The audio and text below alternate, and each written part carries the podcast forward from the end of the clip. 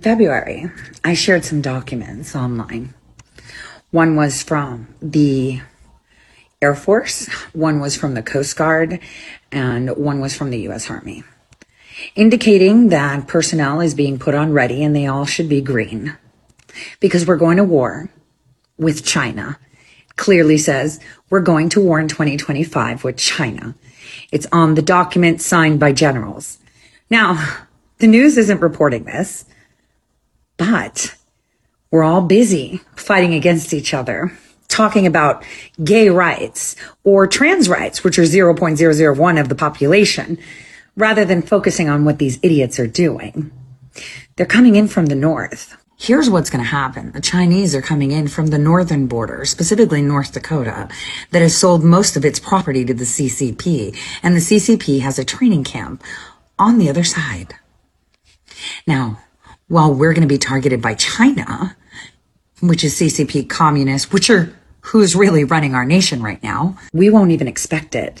And they're already brewing the next civil war in order to keep us distracted. That's the fastest way to take down a nation.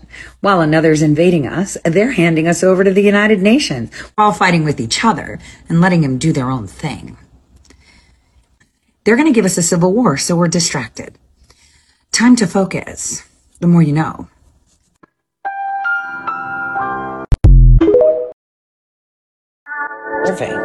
As of late, that people are having conversations we've already had about biospecific targeting, I guess genetic modification, and how the Chinese are all over that. Don't forget, the CCP was created by the United States.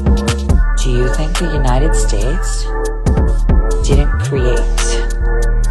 super soldiers? And do you think in 2023 we need big muscles and beasts? No. We need intelligence. We need smarts and we need knowledge. You would have no clue who that super soldier is until they bite. Remember that. These conversations that are being had are about 30 years late. 42 to be exact.